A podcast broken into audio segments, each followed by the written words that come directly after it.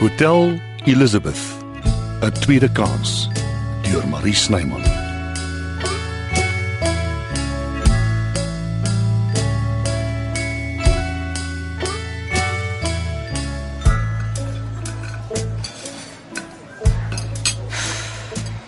Wat is dit met jou vanoggend, Maggie?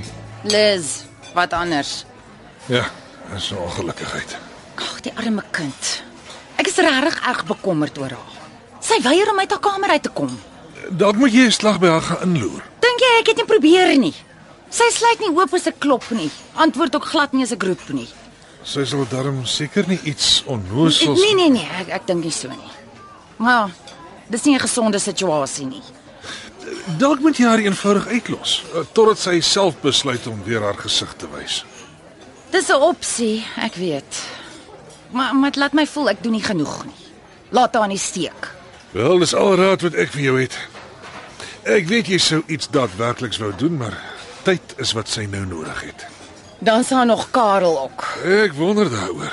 Maar ek weet. Dink jy regtig daar's iets tussen Ja, want ek ken Liz. Ek het haar help grootmaak, onthou. En ek weet hoe lyk 'n mens wat teen sy sin en beter wete verlief is. Ek hoop maar jy's verkeerd. Sy sit nou natuurlik met 'n skuldgevoel. Hoe dan anders? Goeiemôre julle. O, Woet, jy's terug. Jy weet nie hoe bly ek is nie. Dankie tog. Môre Frans. Môre, Bas Lus. Dis 'n moeilike een daai. Sy's in haar kamer. Sy het haarself toegesluit. Dan sal ek dit maar net moet oopsluit want ek en sy moet praat dringend. Benader haar met handskoene asseblief. Hoe anders, Maggie? In die stadium is geduld al manier om met haar te werk. En selfs dit is nie foolproof nie. Die ou hartjie is seer. Al sal sy vrek voor sy dit erken.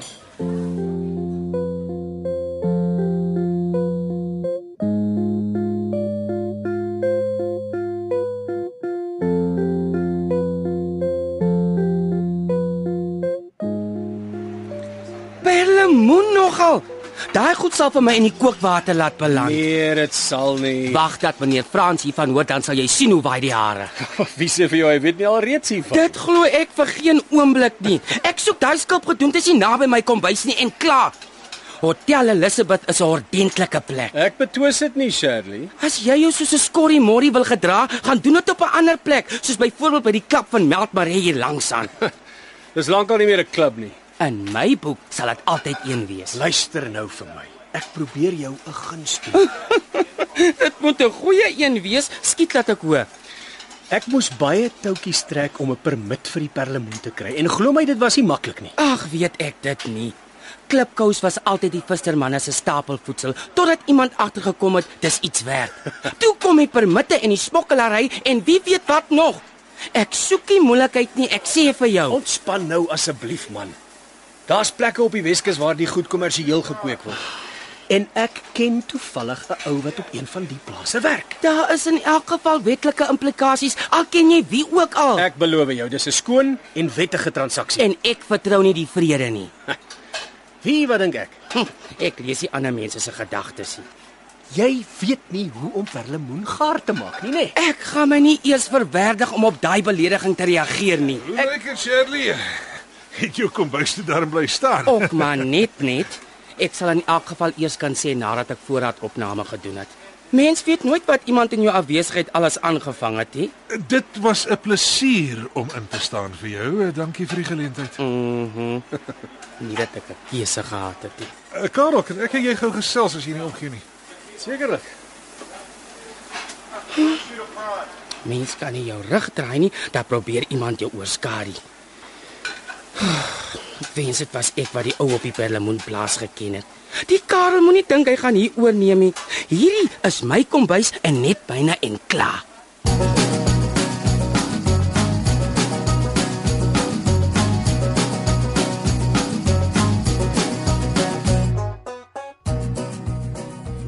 Dis 'n uh, bietjie van 'n netelige saak. As jy wil geld Uh, hê, dis nogal persoonlik. klink ernstig. Ja. Eh, Veral vir party mense. OK, laat waai nou pel jy, jy maak my nuuskierig. Wat is jou bedoelings met Lis? Daar's niks tussen ons nie. Kom nou Karel, ons weet albei dis nie waar nie. Daar is 'n soort eh, kom ons noem dit maar spanning tussen julle. Hoe weet jy daarvan?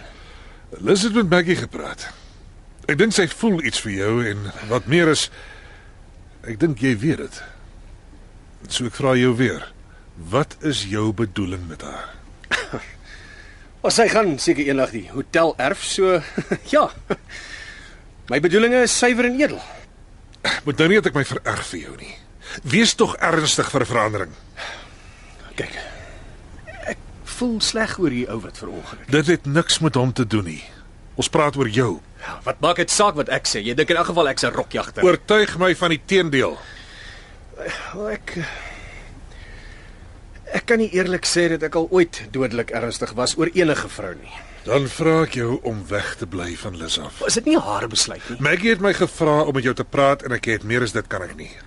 Al wat ek jou sê is Liz is weerloos op die oomblik en deurmekaar. Jy onderskat daai meisie. Sy weet presies wat sy wil hê.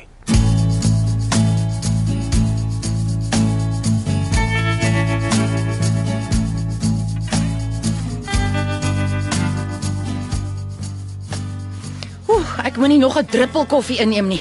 Ek sal nooit weer slaap nie. Of sy nou wil of nie, ek en Liz moet praat. Ek kan nie rondsit en wag vir haar om eendag te besluit om Hallo pa. Ek bly is terug. Liz, ek, ek is so jammer. Dankie. Waar is Sonja? Ek moes inderhaas vervlug kry. Sy kom sodra sy ook een kan kry. Wat is daar van byt? Liz, goed om jou te sien. Enige iets spesifiek waarvoor jy lus is? Jou haddock. Ek hou baie daarvan. Maar dan is dit wat ek vir jou kry. Gee my 'n paar minute. So, pa. Hoe gaan dit met die reëlings vir die troue? Om die waarheid te sê is dit een van die dinge. wat Daar ek is niks uiteindelik. Ehm um, oor die vliegtuigongeluk. Ja, Hulle het die wrak toe bereik. en Ek sê maar nie nie een van die insittendes het dit oorleef nie. mens nee, hulle vermoed het. Ja. Daar is nog iets. Eh, Ek is nie seker of jy dit wil hoor nie. Wat is dit? Die meisie, Jade. Sy was swanger om 36 maande. Nou ja. Dis ook nie 'n verrassing nie. My arme kind. Ek is so ontsettend jammer oor alles. Jy verdien dit nie. Ek is okay, Aunt Max. Waar bly Shadley met my haddock? Ek skielik vreeslik honger.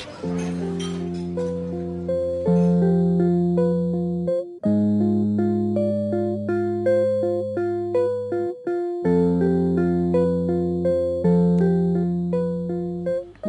So wat dink jy, Maggie? Ek is vir my kop af van bekommernis. As sy net wil huil of ten minste wil praat. Sy maak asof niks verkeerd is nie.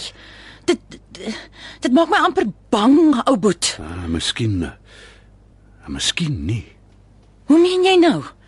Ek dink sy het hom lankal reeds gegroet. Toegegee die ongeluk is vir haar groot skok, so iets is altyd. Maar sy moet dit nou net verwerk, dis al. Die manier waarop sy dit hanteer is nie juis gesond nie. Nee, dit is nie. So wat gaan ons doen? Alos, totdat sy wil praat of Ja. Ek weet eerlikwaar nie of ek net kan toe kyk en niks doen nie.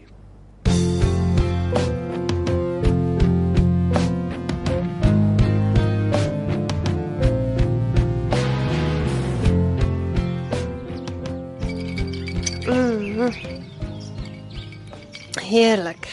En dis boonop so 'n wonderlike dag. Die son skyn tot ander kan die Magaliesberg. Sit uh, enigiemand hier.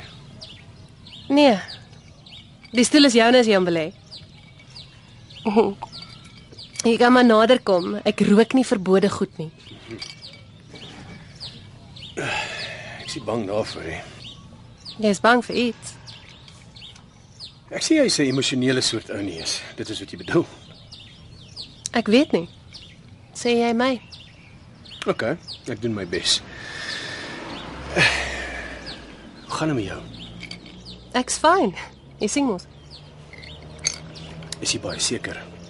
Ja, hoekom anders sal ek so sê? Wat met jou gebeur het? eh, Dit het nog nooit met my gebeur nie. Ek dink nie dit gebeur met baie mense nie. Wel, een ding weet ek, ek sal nie so rustig aan 'n gin and tonic sit en tee gesit my oorgekom het nie. Mense verskil. Hm, dis nie 'n leuen nie. As jy Ja. as jy wil praat, Waaroor? jy weet, Jy bedoel oor Christo.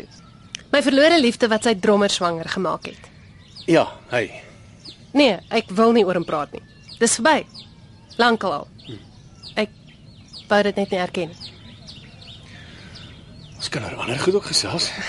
Ek het nog 'n breë kennisveld. Nee, dankie. Oh. Skus, ek moet gaan.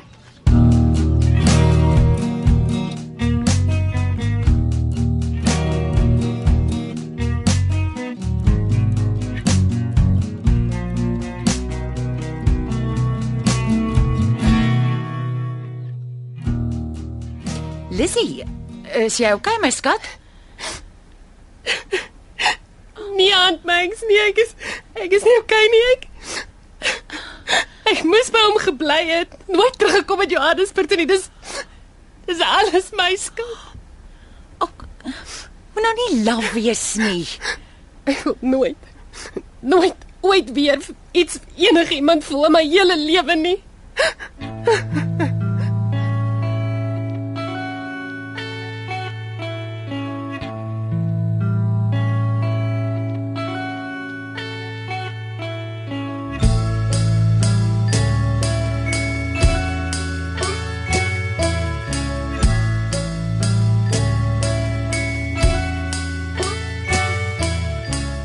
Die tegniese span is Skalk Foster en Evert Snyman Junior.